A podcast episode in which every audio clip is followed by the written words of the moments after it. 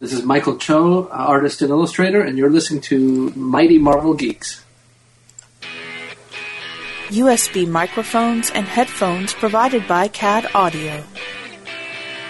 CAD Audio, expression through innovation.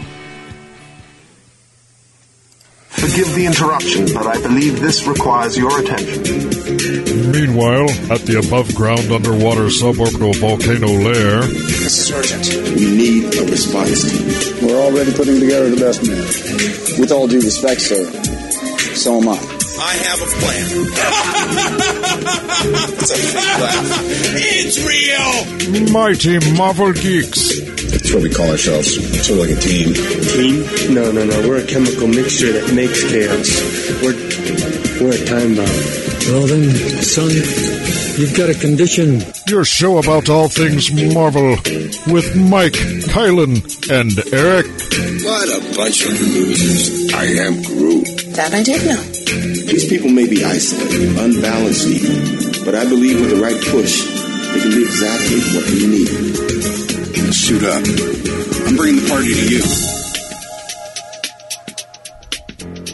I have indeed been uploaded, sir. We're online and ready. And welcome to another issue of Mighty Marvel Geeks. It's Ken and Kylan. Um, uh, Mike. yeah, that too. um, Hail Hydra. Hail Hydra! Eric's not Eric's not with us because um, I guess touching Lola was more than just a timeout. Uh, something. Um, this just it was a serious offense. This just came across my desk from Jarvis, which thank you, Jarvis. For you, sir, anything. Um, Disney Cruise Lines. It's going to do a Marvel Day at Sea. What? Take a stand alongside some of Marvel's mightiest heroes for an exciting day-long adventure available on select sailings departing from New York in fall of 2017. Unleash the hero within and experience the thrills of the Marvel Universe during an action-packed extravaganza where family fun rules. Join mm-hmm. some of your favorite superheroes and villains from the Avengers and Guardians of the Galaxy, as well as Spider-Man for one epic day of filled with one of a kind entertainment, unforgettable meet and greets, and special offerings you won't find anywhere else. During Marvel Day at Sea, you will enjoy a spectacular deck party featuring dancing fireworks and the largest collection of Marvel superheroes and villains ever assembled on a cruise ship, thrilling photo ops with some of your favorite heroes, including Captain America, Iron Man, Thor, and Spider Man the newest Marvel Studios blockbuster inside the Walt Disney Theater, plus a Marvel movie marathon featuring past hits. Yeah, just you just won't see me all day long. I'm done. Open air funnel vision screenings of the latest Marvel TV animated series. A fan filled The Dog is Loose in the Lair. Um, sorry, I apologize ahead of time, but the new pup just we're in growing phase with that pup. um, we're hitting puberty with this pup.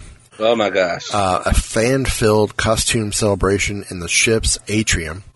Extraordinary games and activities at Disney's Oceaneer Club and throughout the ship. Sunrise superhero and supervillain appearances throughout the ship. Amazing themed food and beverages, exclusive merch, and collectibles the merchandise the merchandise I might be able to get here at the cast store once it happens. Once the events really? are over. Yeah, some sometimes the extras come to the, the cast the cast discount store afterwards. Lucky. Yeah. It's like I could I could get Star Wars at Sea stuff for that. Uh, Marvel Day at Sea, a heroic celebration of the Marvel Universe, is a one day extravaganza available on select sailings from New York in October in November of 2017. For the remainder of your voyage, look forward to a thrilling itinerary of entertainment and activities from Broadway style shows and innovative dining to immersive port adventures. Um, on, um, again, it's for select Bahamian and Canadian coast cruises from New York that depart from New York in October and November 2017. So, how's that to start a show? Man, Still ticks me off. They can have it on the cruise lines. They can have it in California. They can have it in Paris. They can have it in Tokyo. They can have it in Shanghai. They can have it in, in Hong Kong. But we can't have Marvel here. Except supposedly we're getting Doctor Strange in the parks, avail- possibly available in the parks. I don't know which park. And we could have Guardians because that's the loophole of what we have in the park, but we can't use the word Marvel associated with them. It's just here's Doctor Strange, not Marvel's Doctor Strange. Because if we use the word Marvel, Universal is going to get ticked. Well, then uh, about Luke Cage and Iron Fist. Um, that might still be under the stuff with the because they were popular with the comic books during the time period that they have the book. The see, I think Universal most of Universal's deal is what bu- specific books from from a specific time period for the parks. That's why their Ah. characters look like the the comic characters, not the Yeah. movies. Man, And I think the Defenders are included in that. But Well- if they are, then we we wouldn't be able to do Doctor Strange. exactly. I don't know. Maybe we, I don't. I don't know why we don't have Daredevil in the Netflix characters. I don't know. Man, well, I know you're not going to get Punisher.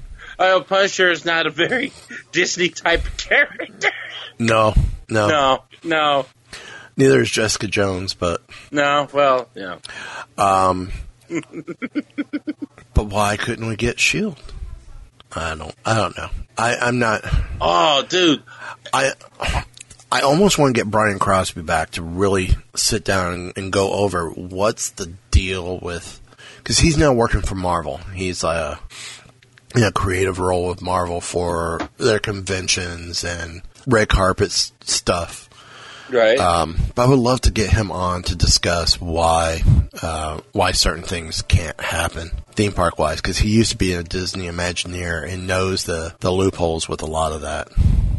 Hmm. So, but speaking of Shield, why don't we go ahead and get right into Shield? yes, let's do that. Uh, let's let's recap.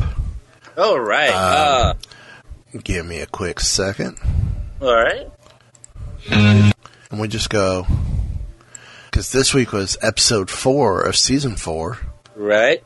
I have only one burning desire. Let me stand next to your fire. Th- that was the name of the episode. And thank you, Mr. Jimi Hendrix. Oh, oh, oh, you're, you're, you're very welcome. Very, very, very, very, very welcome. Let, let, let me let me light my guitar on fire too. I know I sound Oh. nothing like Jimi. But I, you know, there was a lot of fire in this episode, both literally and figuratively. I mean, It was hot. it was hot from Hot. beginning to. It was hot. it's like, um, it, um, this episode was. I mean, from May being told that, uh, well, yeah, we killed you, uh, but you know, we brought you back, which that's a move I never thought somebody would knowingly make. But you know, I guess when you're a genius, uh, you don't think about the fact that you're telling this to someone who can kill you just by looking at you. Um, but of course, that's Radcliffe for you. Right. Uh, now, But- and the thing is, but see, they have a genius. We have a freaking genius. we do have a freaking genius, and he would never tell May that he killed her to No, save her. but he would touch Lola. he would touch Lola, you know. And uh, May is has mad respect for Ada. Um, Yeah, I was shocked by that. yeah, I mean, mad respect for Ada. She's uh, but then again, she said, you know, Ada is strictly business. You know, she comes in, does what she needs to do, and leave. She eh, May doesn't see that you know she's dealing with an android, uh, and that's you know cool or whatever.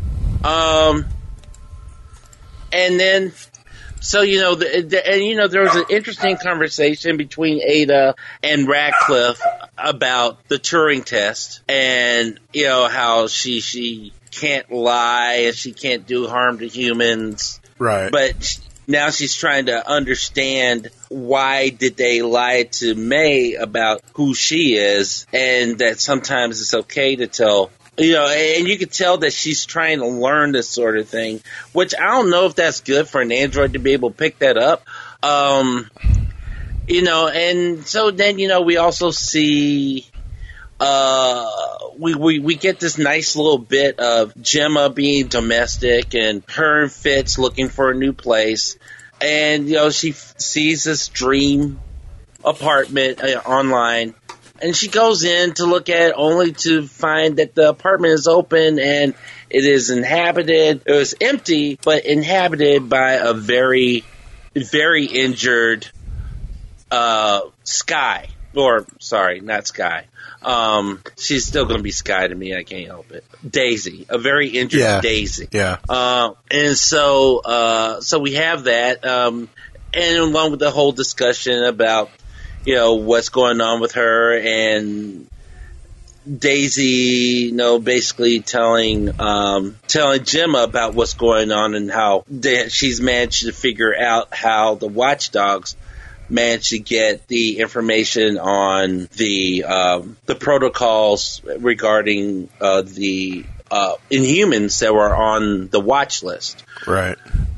And so, so we have that, and you know, there's also we get to uh, What What about the Battle of the Chains?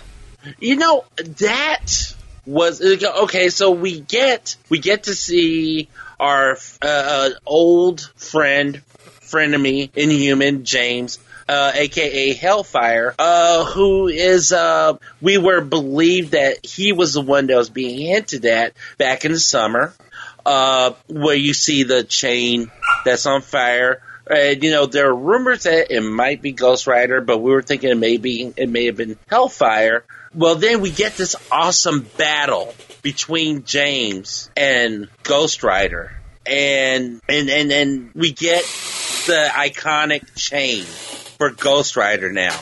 That that was an awesome battle, and it had to take place inside of a fire uh, uh, inside of a fireworks Fireworks store. factory. Yeah. Or fireworks Yeah, store. to. Yeah. Had to. And and on top of that, we get Ghost Rider versus Lola. What a race. Yeah. Just uh, what a chase. That was amazing.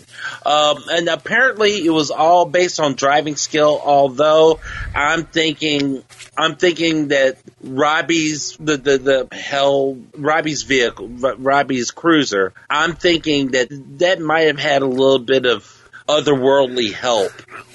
You know. And you know, but everything was fine until you know you ran into a cloaked Quinjet. You know. Yeah, that'll leave a mark. And and we get to meet Uncle Eli, uh, who AKA Darkhold. Yeah. Oh my god, man!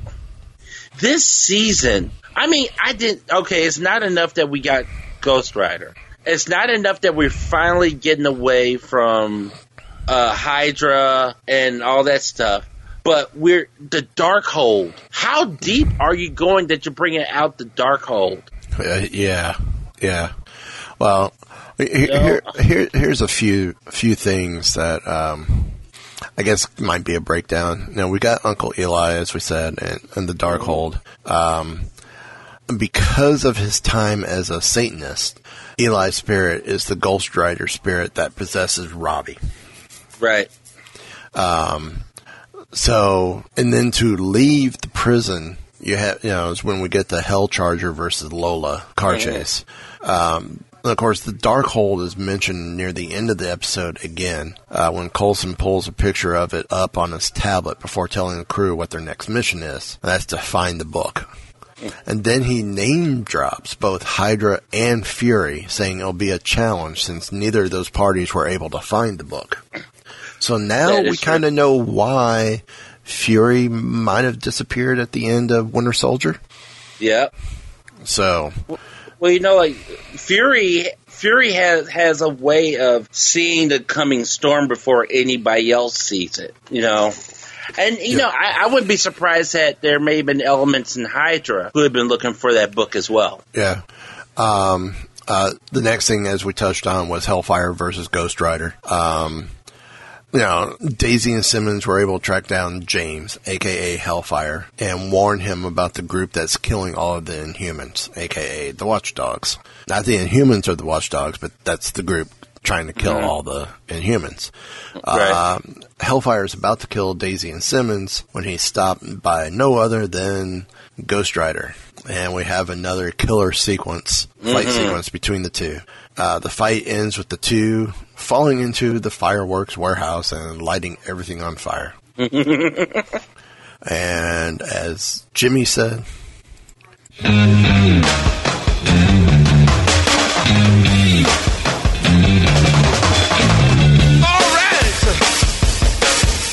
so yeah, all right.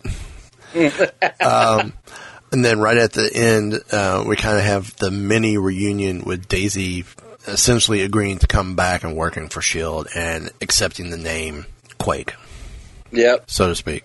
But uh, this episode, though, might have. Um, m- might might be the, the that nail that's slowly put being put into that coffin of the Inhumans, so to speak, Mhm. because it it has um, Coulson meeting up with Ghost Rider for the first time, going, "You're not an Inhuman, are you?" Mm-hmm. So, so I think we're starting to see the end of the In- Inhumans um, at the end of this episode. Because you know, first off, you got Coulson and Mack's investigation into the undead now, into Right. the undead scientists who have gained the ability to infect regular humans with a haunting virus. Mm-hmm. Um, and the only living soul that has a clue to this is Uncle Eli, uh, who now we know has a tie to to Robbie, and is why Robbie's the way he is. Um, and now they're they're now on the search for the Book of Darkhold, which I wonder how much of this is going to cross over possibly with Doctor Strange, because now we're starting to get into that territory. That is true. Um, but I, I think as, as my dog keeps barking, and I apologize for this. Um, we're, we're we're starting to see a more definitive landing pad for the Inhuman story. Um, the Watchdogs are being used to to kind of. I, I, I think I think we're going to see the Watchdogs kind of tail off here once they decide how to wrap the uh, the Inhumans obsessed storyline that we've had for the last two and a half seasons. Right. Um, I think they're going to finally take a back seat, which they need to do. Mm-hmm. Um, and because of that, it's I think they need to to lend themselves to more of the uh, what's going on with the mystical side and keep playing on this with Ghost Rider and possibly tie in Doctor Strange. Um, I'm curious to see how exactly they're going to handle Doctor Strange with the show. Because what they did with Civil War was weak, absolutely weak, and uh, I'm I'm not I'm not cool about that. Right. So. Well, well, you know, um, I think, I think maybe, especially with with the character like uh, Ghost Rider, who is unapologetically tied to the mystical realm. So, because of that, and how there's, you know, that's one of those cases where it's an all or none situation. I think that what we're going to see is a stronger connection. At least I believe we'll see a stronger connection between Agents of Shield and what's going on there, and what's going what's going to happen or what's happening because of Doctor Strange. And you know, to a certain degree, we may end up seeing a blip from Iron Fist also because you're ending up with three completely different um, uh, aspects of the mystical realm. Right. Um, because you have you have magic with Doctor Strange, but then you know we're talking when when we're talking about Ghost Rider, you, you're you're talking the dark the darker realm from from from that side of it. But then when we get to Iron Fist, you're talking the definitely the more mystical aspects of it. So, which you know, I guess maybe Iron Fist, Iron Fist, and Doctor Strange are both mystical, but Iron Fist isn't so much magic. So, yeah, I think that's more dealing with energies and chi and that sort of thing. Right, right. So, well, um, I'm going to bring this up real quick, only because it's going to sidetrack us briefly. Okay. Um, on the day that after the cover was revealed, Marvel and Midtown Comics have decided to pull its exclusive Invincible Iron Man number one variant that portrays Riri Williams in what some inept to be a sexualized depiction of the character. Have you seen this cover? No. Uh, Oh. let me let me send it to you in the notes. Okay. Or, I mean, th- this is stupid. Hold on, let me look.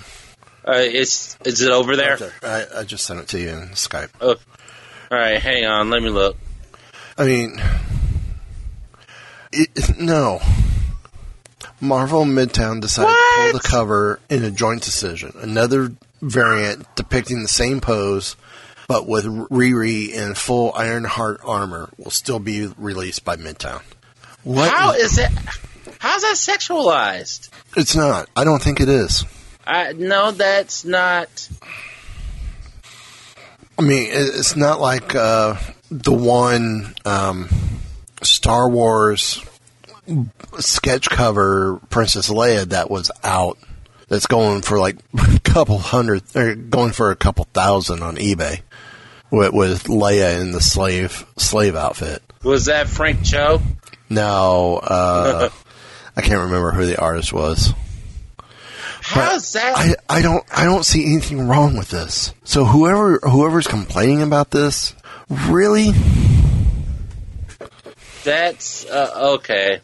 we're, we're, Uh, um, I'm almost tempted to call my wife over to, to look at this and, and see if her opinion's I, on I, it. I I don't see. Okay. This is PC going too far. That that's wow. But sorry to sidetrack, but let's let's move on to the next story, which uh, I would believe you have in regards to a uh, a character that fits this time of year. Oh yes. Um, and actually, the funny thing is, is that I broke this story. That this was a late breaking story for me last week on, um, or over last weekend actually, uh, when we were recording uh, Geek Watch One. Uh, so Wesley Snipes, we know, uh, has been pushing for uh, the return of Blade uh, for quite some time, and uh, maybe even not so much of him as Blade, or maybe or as much as possibly Blade's daughter, you know, or him mentoring her, or something along the lines of that.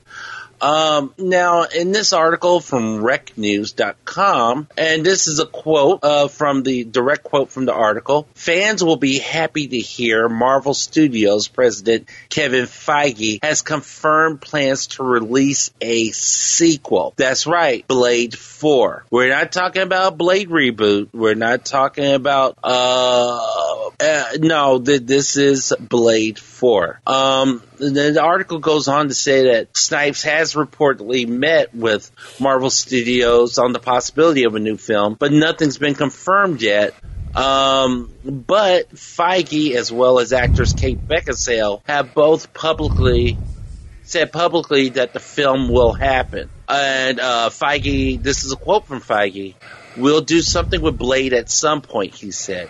That's still the answer. We think he's a great character, a really fun character. Now, now this came up because Kate Beckinsale had made uh, remarks at New York Comic Con uh, earlier this month, you know, saying that uh, this is while she's promoting Underworld Blood Wars, that uh, that they you know if she would, that they would love to see a possibility of her character from uh, the Underworld series, Selene and Blade, come together you know, in a movie. And so she said that she didn't know anything about it.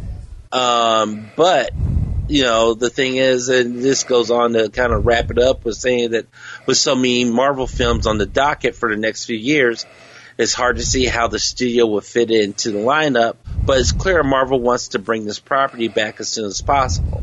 And I would say, I mean, Snipes Netflix. has. You think it's going to be a Netflix series? I could see it. Do you think it'll be Wesley Snipes? I don't see. it. Well, even if they did it as a Netflix original movie, Oh, that would be the next step. that would be the most logical. Mhm.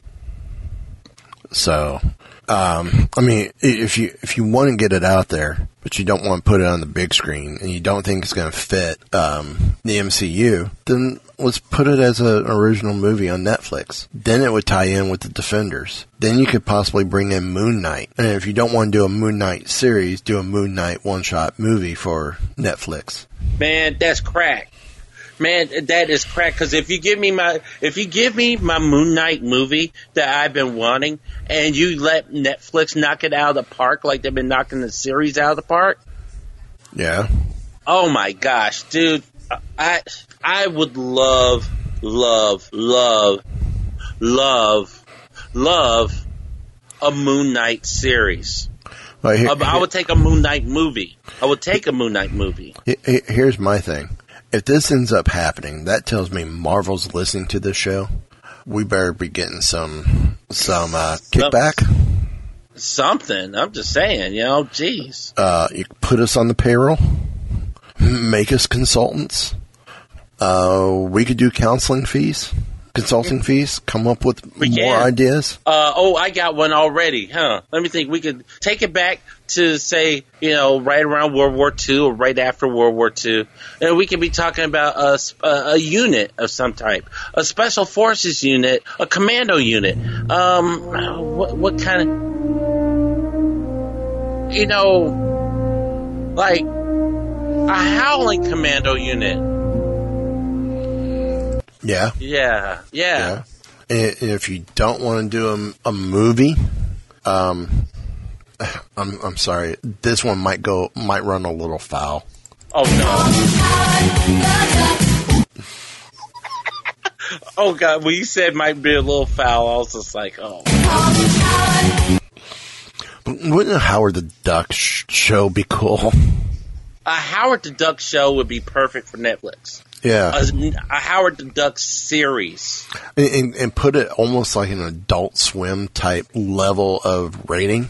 Yes. Oh, Yeah. how that Marvel come talk to us. I, I'm just saying, look, Word of the audience you need to be that you're trying to reach. We we know. we do. I mean, people like wrong, and Howard the Duck is wrong on so many levels. And and you could we're we're talking about the same network that does BoJack Horseman. Yeah, yeah. Know, So just uh, saying. e- so that was pretty much it with uh, Blade Four, right? Yeah, that I mean that- that's enough of a bombshell right there. But yeah, Blade. You know, Well, how about this? Kevin Feige feels the fire that the Defenders might appear in Avengers Affinity War. Of course, this all comes out after we recorded last week, or as we course. recorded last week.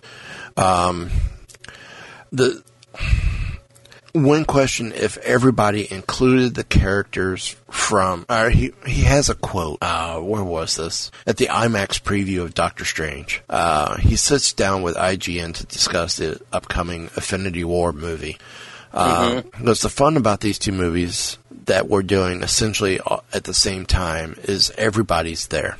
When questioned if everybody included the characters fr- starring in Marvel's television adaptations, such as The Defenders or Ghost Rider, Feige responded, Ghost Rider, there is no Ghost Rider cart- or series unless they spin it off. Could that be a hint that they're spinning off Ghost Rider? Yeah, of course, you know, as we said last week, Feige responded with spoilers. Um, Mike Colter suggested, though, that Luke Cage will never appear in a Marvel movie, but doesn't mean that. But now we have the have a hint that this could happen. Uh, with 68 characters appearing in Avengers: Infinity War, um, it was later explained by the Russo brothers as being a joke. But we do know that they're getting a ton of new characters regardless. If you combine the total number of Avengers, past and present, Guardian heroes that we'll, we're soon to see, Captain Marvel, Doc Strange, and villains, we, we reach around the 40 mark. And there's plenty of space to include the likes of Ghost Rider, Defenders, Quake, Shield into the movies.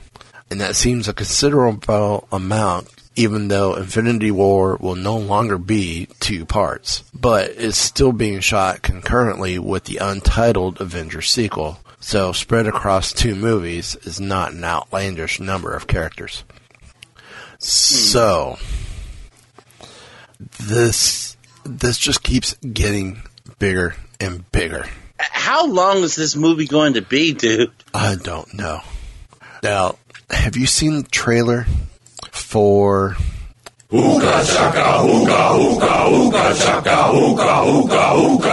Guardians of the Galaxy t- Volume yes, 2? I yes I have. Groot in a red jacket.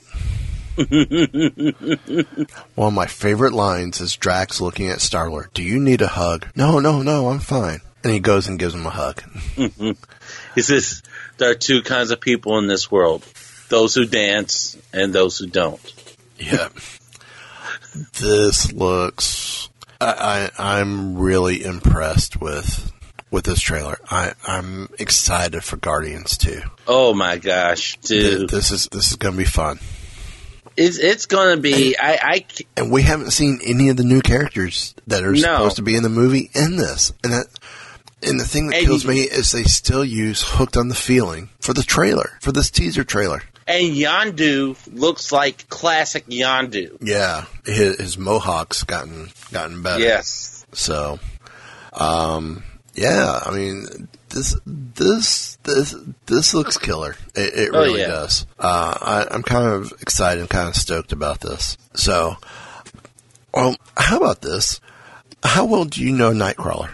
Well, I, I, I think that uh, I'm pretty knowledgeable. I mean, I've known him ever since I don't know he first appeared. You know, relatively anyway. Well, I, I, I found this article from a site called The Richest. Mm-hmm. Unique site. Um, but it's like Nightcrawler, also known as Kurt Wagner. Yep. Um, eh, here, here's 15 things you might not know about him. Okay. Like Robin from the Distinguished Competition, he grew up in a circus. Do you know that? I knew. I did know that. Oh, okay. How about this for number two? Um, I mean, it's no secret that many comic book characters have unusual childhoods. Uh, But Nightcrawler, um, now when his parents were not able to raise their blue-skinned offspring, they abandoned him, and he found refuge in a friend with friendly circus folks because you know they accept everyone. Right. Yeah. Uh, number fourteen, Rogue is his sister, kind of. I did not know that. Uh, anyone who knows that even the slightest bit about the comic book world knows that family relations, particularly particularly when you mix in mutants and affairs and all that is complicated business, can be incredibly twisted and complex. Uh, Nightcrawler is no different. His mother, as many of you know, is Mystique, but he has always thought he was an only child who had been abandoned by his parents. Later, found out that he had a few siblings, including Rogue.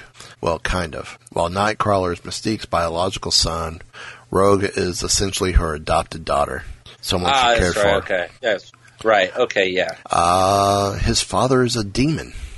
His uh, turns out his father is Azra- Azazel, who is actually a demon. Right. How about this? He becomes the Pope briefly. I did not know that about. I, I knew he was super religious, but I didn't know. I did not know that he had become the Pope for a bit. Um,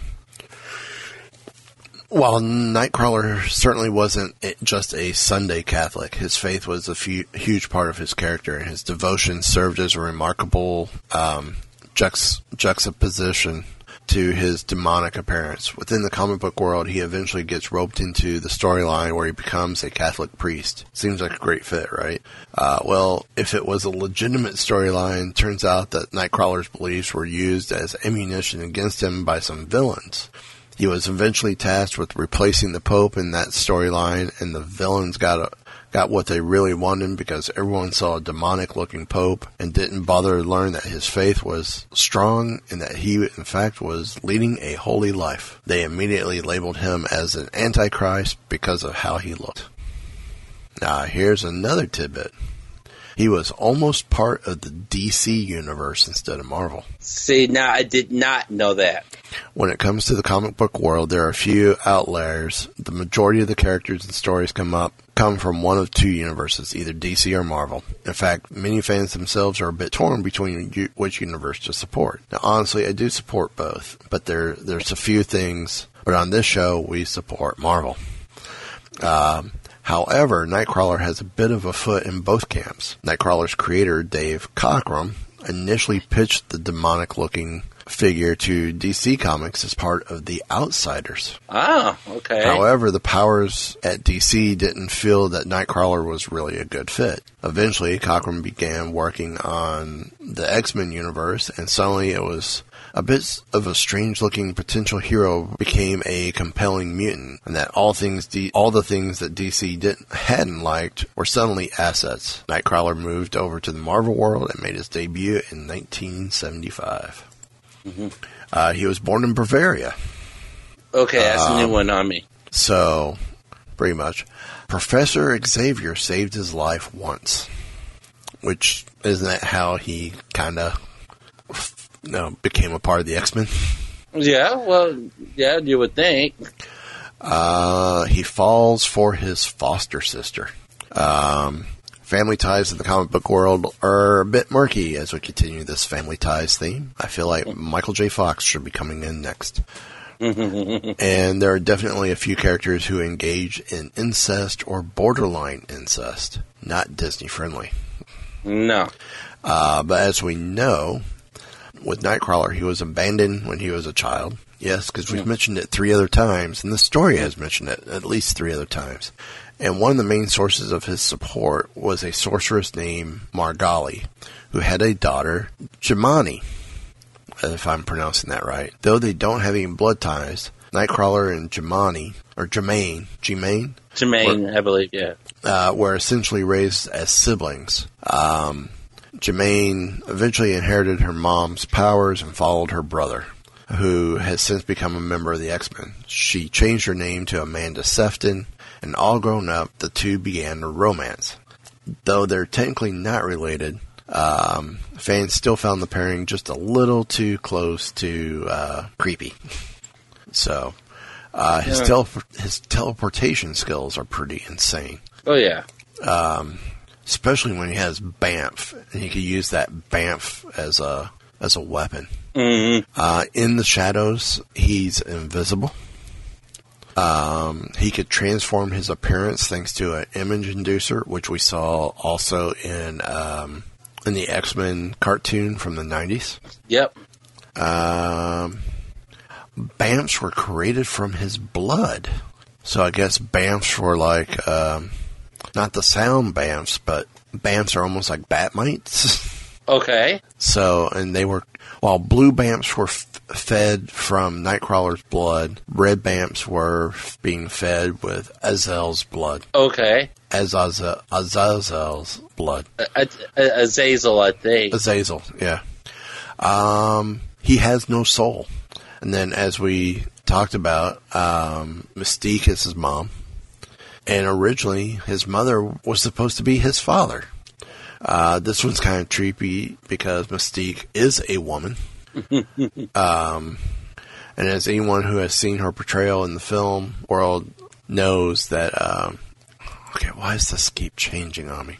Um, the uh, but she can change into the form of a man. Uh, per- perhaps Marvel felt a bit nervous including a same-sex couple back then, so the the writers changed it up. But the thing that kills me is um, in Apocalypse, Mhm. they they have it where Nightcrawler is no relation to Mystique. No, not at all. So well, change that in the movie universe. But where do you go from here? Just don't know. Just no. mm. Um, well, where we can go? Do we? Oh, how about the Logan trailer? Let's t- talk about that real quick. Okay. Have you seen it? You know what? I have not. Um, I, I I somehow managed to miss that one. Uh, It is on my list to catch it. This thing Uh. is amazing. Uh, Patrick Stewart's in it. Right. Uh, we see different stages of X23 in it, or or Logan's daughter. Right. Um, and this one's a little darker.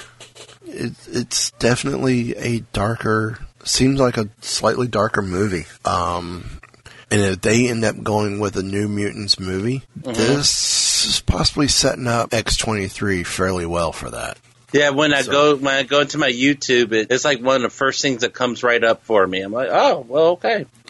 This thing's phenomenal. It's it's fairly fairly long though. I want to say it's what five minutes almost. Wow. Is it?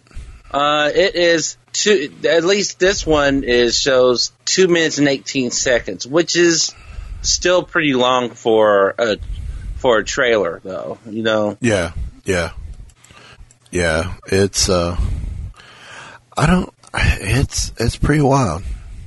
I it, it's it's fun to see where they're going with this. Um, It seems like to be a good way to end the series, yeah, or to take it to a new direction if that's what they want to do with it. yeah, yeah. See if I can get a break, a quick breakdown on the. Um, well, this was announced too. All this is popping up as we're recording tonight. Benedict Wong thrilled to be announced. Uh, thrilled to announce he will be in Infinity War. Oh, Um, while everybody's looking ahead to Doctor Strange, which comes out uh, in a couple weeks, um, we're starting to get news about another movie that's not going to be in the theaters until 2018. Uh, and of course, it's still going. It's still making headlines as we, know, as the Russo brothers have joked about 68 characters. Um, Benedict Wong, Wong shared in an interview that he will be a part of the Giant Cast. He goes, "I'm thrilled. I'm going. I'm going to be in Infinity War, and I look forward to it." Uh, I'll tell you that one first. Wong's character, whose character name is also Wong, uh, his appearance in the film could be tied to his role as the caretaker of store of the stores of mystical knowledge and the artifacts of Kamar Jai or Taj. Um, in the role, in that role, it's entirely possible he has some knowledge of the Infinity Stones, which are at the Mhm. center of the Infinity War.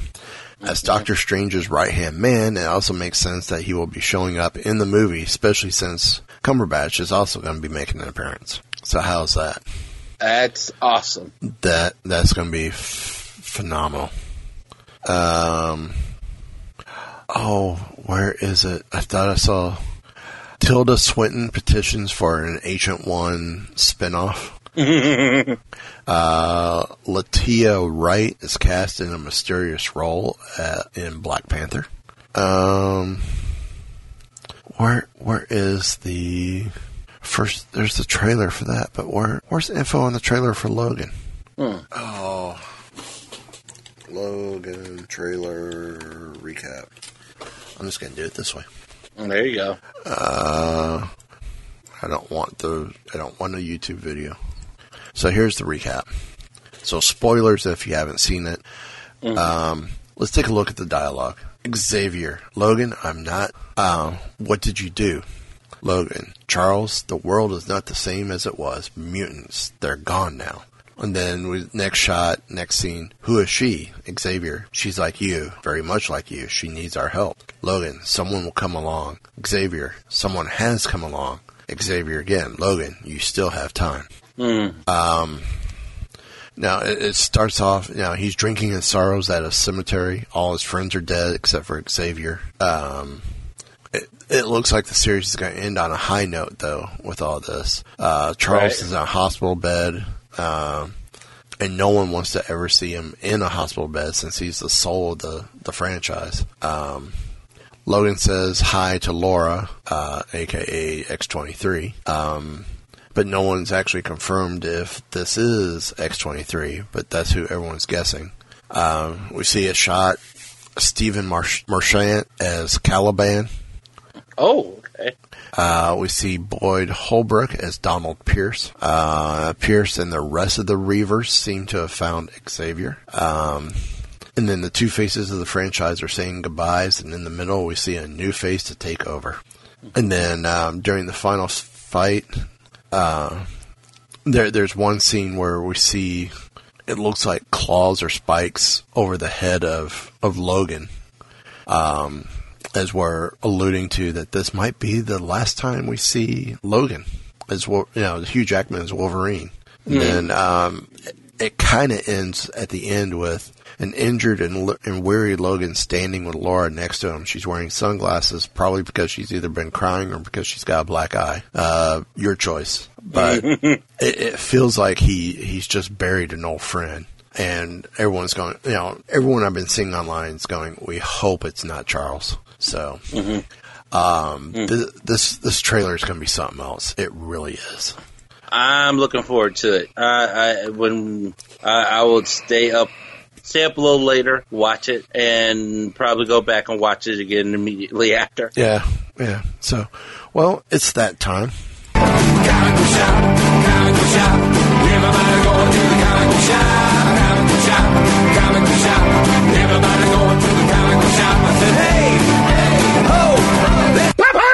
Uh, It's time for the picks of the week.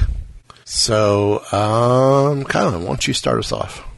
Sure. Okay. Well, my first pick was is uh, you know. You know what? I'm gonna go with the number one, uh, Doctor Strange and the Sorcerer's Supreme, number one, um, and that's my screen, so that's to take its own time. uh, the writer is uh, Robbie Thompson, the penciler is Javier Rodriguez, and the cover artist is Rafael Albuquerque. Uh, don't say Albuquerque because every time you do, we make a wrong turn. We should do, don't we? We, we should go left, not right. I have to remember that. uh, the bad things always happen when we go there. Um, an ancient evil threatens to unravel the fabric of reality, and one sorcerer supreme may not be enough. Doctor Strange must unite past, present, and future sorcerer supremes to stem the coming darkness. Merlin, the ancient one, Wiccan, and more. But Strange should watch his back. Not all these sorcerers have his best interests in mind. Okay. Well, I'm going to go with the number seven. This is written by Charles Soleil and penciler is Phil Noto. It's Star Wars Poe Dameron number seven.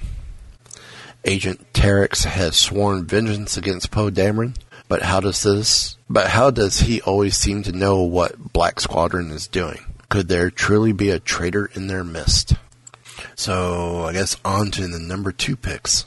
All right, my number two pick is Nighthawk, number six. Uh, the writer is David F. Walker. Penciler is Ramon Vill- Villalobos, Villalobos. And the cover artist is Denys Cowan. And this is the bloody conclusion to the saga of the Revelator. Nighthawk faces his greatest challenge, a life or death fight from which there will be no turning back. Can the man that defends Chicago remain a hero, or must he become a villain in order to protect his city? This is the last book in that in that series. Oh man.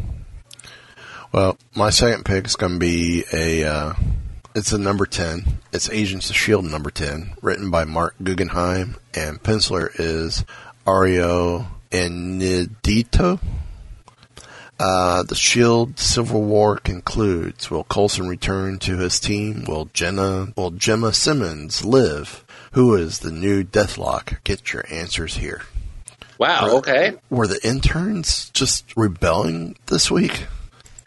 Uh, maybe because uh, my number six looks like it was written by the same person. Well, or my number three, which is Okay. the number six. Um, Captain America Steve Rogers, number six. The writer is Nick Spencer. The penciler is Javier Pina, and the cover artist is Paul Renaud. The Civil War II tie-in with Cap with the Marvel Universe at war. Steve fights for peace. Guest starring Captain Marvel.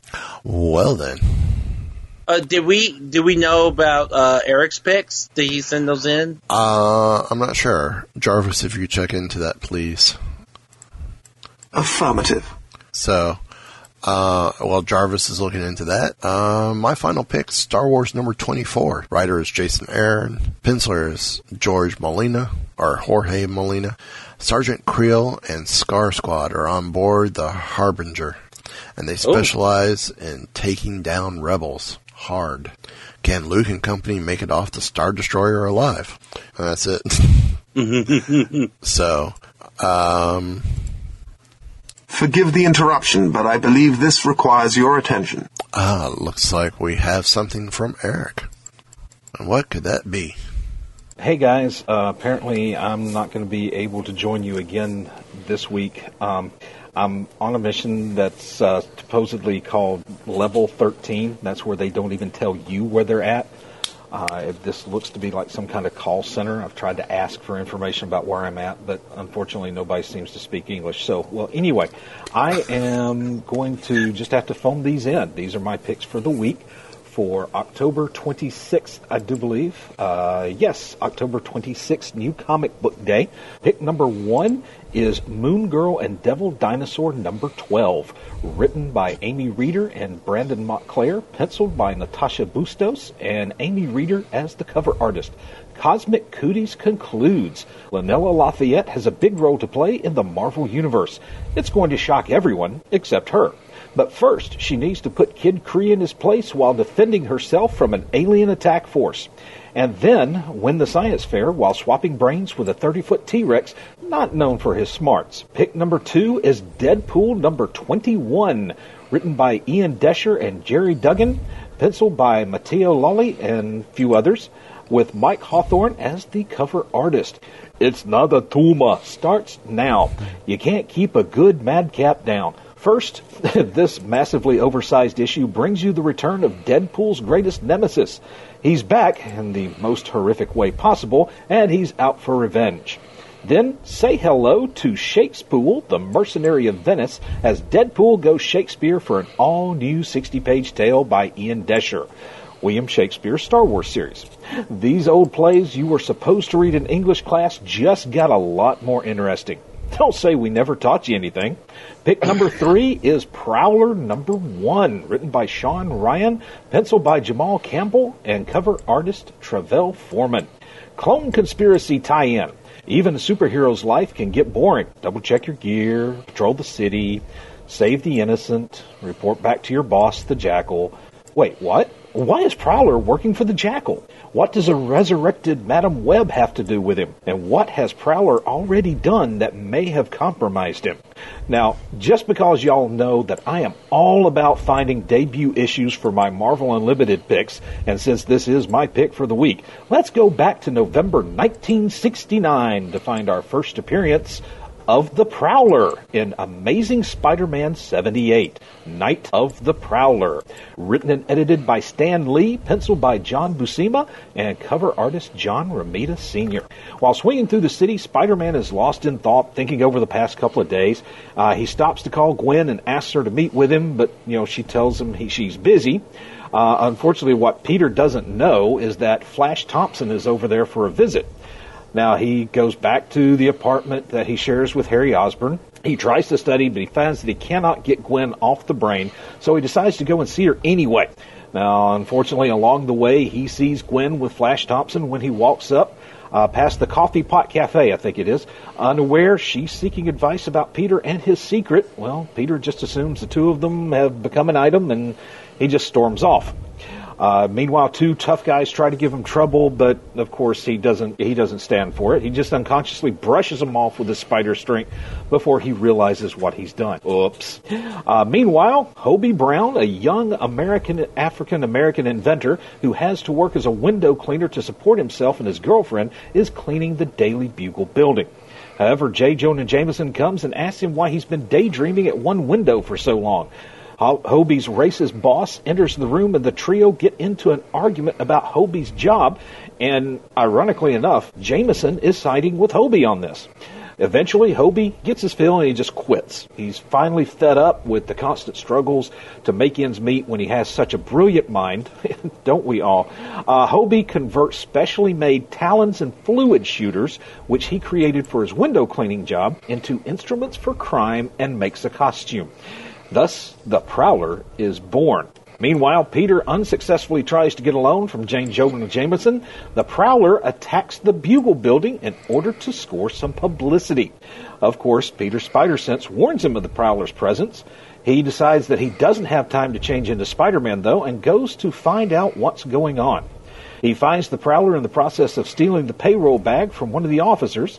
Uh, Peter tries to stop the Prowler, but Jameson suddenly enters the room, and now Peter is in a dilemma because any feat of spider strength could possibly tip J. Jonah Jameson off to his secret identity. And this story, in typical cliffhanger fashion, is continued next issue. All right, guys, those are my three picks for the week, and especially also my Marvel Unlimited pick for the week. Y'all have a wonderful time there in the above ground underwater suborbital volcano lair, and I'll see if I can find my way back from wherever here is to be with y'all next week. Ciao. Interesting. Level 13. Yeah. Level 13, which means never touch Lola again. What happens on level 13 stays on level 13.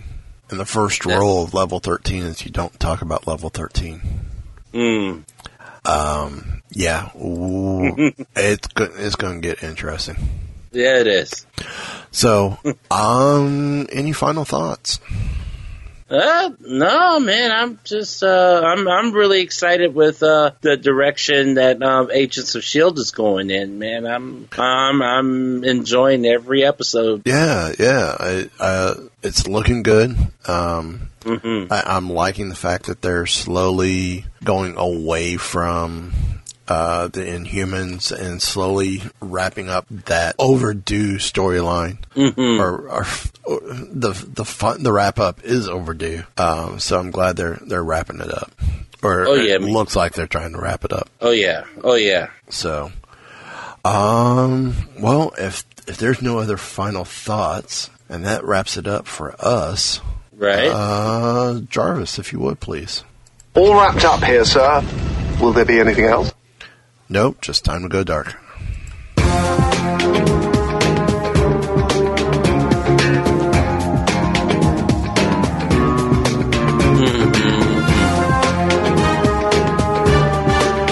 This tune's still catchy.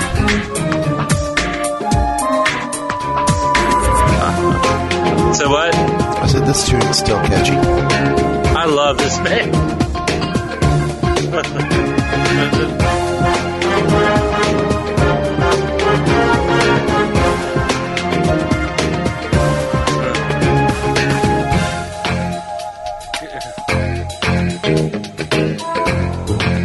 just love that we have a theme song, man. Yeah.